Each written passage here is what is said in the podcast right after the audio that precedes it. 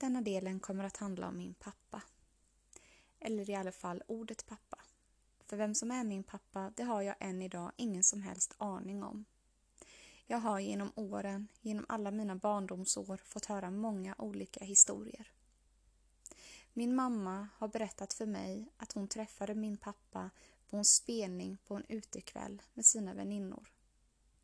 Min pappa var sångare i bandet som spelades den kvällen. Min mamma fick kontakt med honom och de träffades ute på parkeringen. I hans bil. Nio månader senare kom jag. En annan historia är att min syster på 11 månader yngre än mig och jag har samma pappa. Men hon har även berättat en tredje historia där det finns en man som hon inte har namnet på eller vet vem han är, som våldförde sig på henne. Och hon blev gravid med mig. Och hon valde att ha mig. Vad man än säger om ordet pappa, det behöver inte vara blodsligt. Men mina systrar, de vet vem deras pappor är. Min syster på 11 månader yngre fick sporadiska besök av sin pappa tills han fick besöksförbud och ett kortare fängelsestraff. Min andra systers pappa hade rötter i Norge men kom också på sporadiska besök till henne. Hon hade även besök av sin farfar. Min yngsta systers pappa försvann tidigt. När hon bara var några månader gammal så fick han ett långt fängelsestraff för väldigt grova saker som han hade utsatt andra människor för. Men de vet var sina fäder är någonstans. Jag har ingen aning om om min pappa lever eller vart han är. När jag kom upp i några år så tog min fostermamma kontakt med mannen från bandets familj. Tyvärr så fick vi beskedet att han hade gått bort när jag bara var tre år gammal. Min kanske farfar ville då inte ställa upp på ett faderskapstest. Han ville inte ha något som helst med denna historien att göra. Men han skickade ett fotografi på sin son, som eventuellt kunde vara min pappa. Jag vet att när jag fick denna bilden i, i posten så såg jag likheterna redan där. Samma fräkniga ansikte, samma ansiktsform och samma hårfärg. Känslan sa mig att det är han. Det kan inte vara någon annan. 1997 så var jag på sjukhuset för blodprover. Jag fick inte veta så mycket om detta, men det skulle fastställa vem som var min pappa. Genom åren sen efter detta så sades det inte någonting om provsvaret eller något om hela händelsen. Men när jag var 18 år gammal så fick jag ett brev på posten. Ett långt handskrivet brev från min systers pappa. Där han berättar hur mycket han vill vara delaktig i mitt liv som min pappa.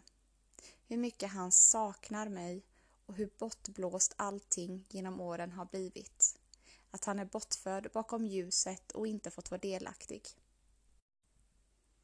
När jag läste hans brev så kunde jag absolut egentligen inte förstå vad han pratade om. Tills jag såg vad han hade skickat med. Det var ett blått papper från sjukhuset. Det var faderskapstestet.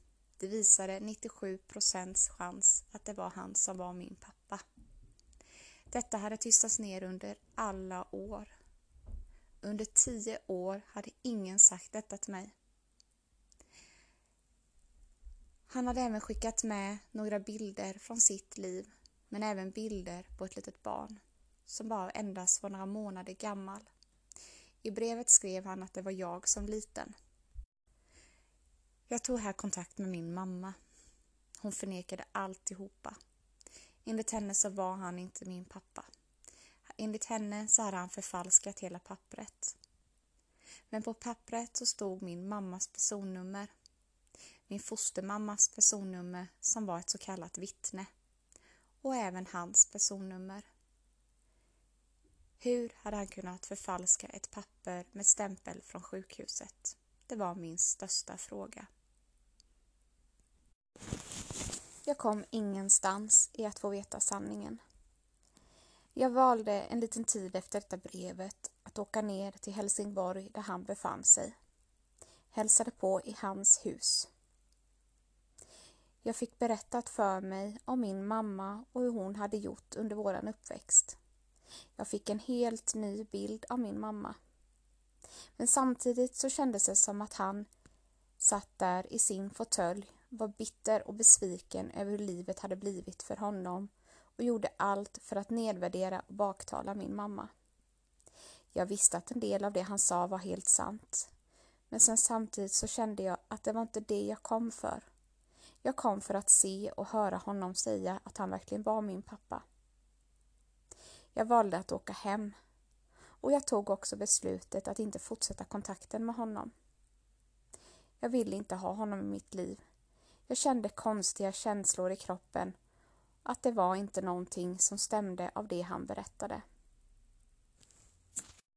En liten tag efter detta så tog jag kontakt med mannen från bandets familj.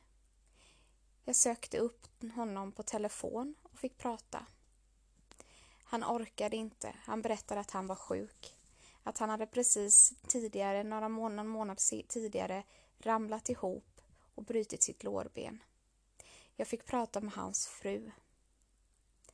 Hon berättade att ingen av dem orkade eller ville höra denna historien så många år senare igen. Det som hade hänt, det hade hänt, men det var ingenting som de ville få in i sin familj. Hon tackade mer eller mindre för att jag hade ringt och önskade mig lycka till. Jag kom ingenstans i att få veta sanningen. Jag önskar fortfarande så här många år senare att få veta. Nu har det gått så många år. Jag är idag 31 år gammal och jag vet inte än idag vem som är min pappa. Jag fick en underbar man 1995, min fosterpappa.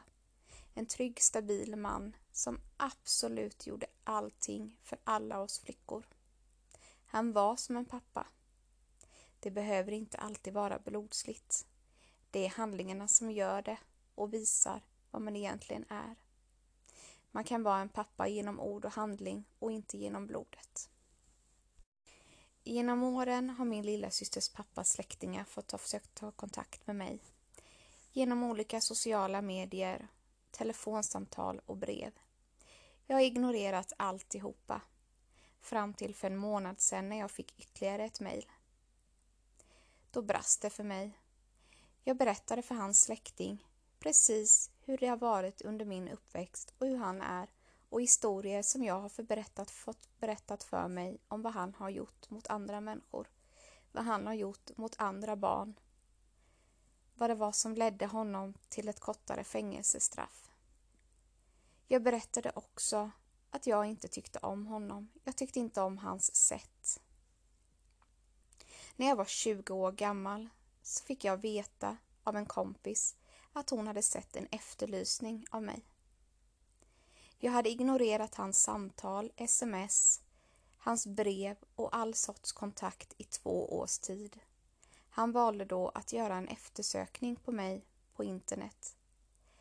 Han var beredd att betala 10 000 kronor om han fick veta var jag befann mig någonstans och få kontakt.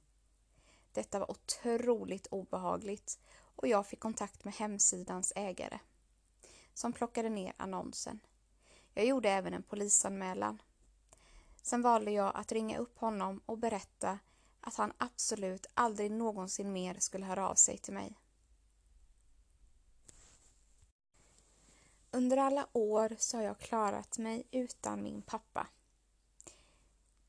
Men jag kommer aldrig någonsin att kunna förlita mig på känslan att den kommer försvinna.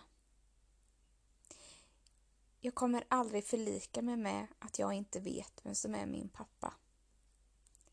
När jag tittar på mina barn idag så undrar jag om det finns någon som helst likhet min lilla flicka som är så otroligt duktig på att sjunga.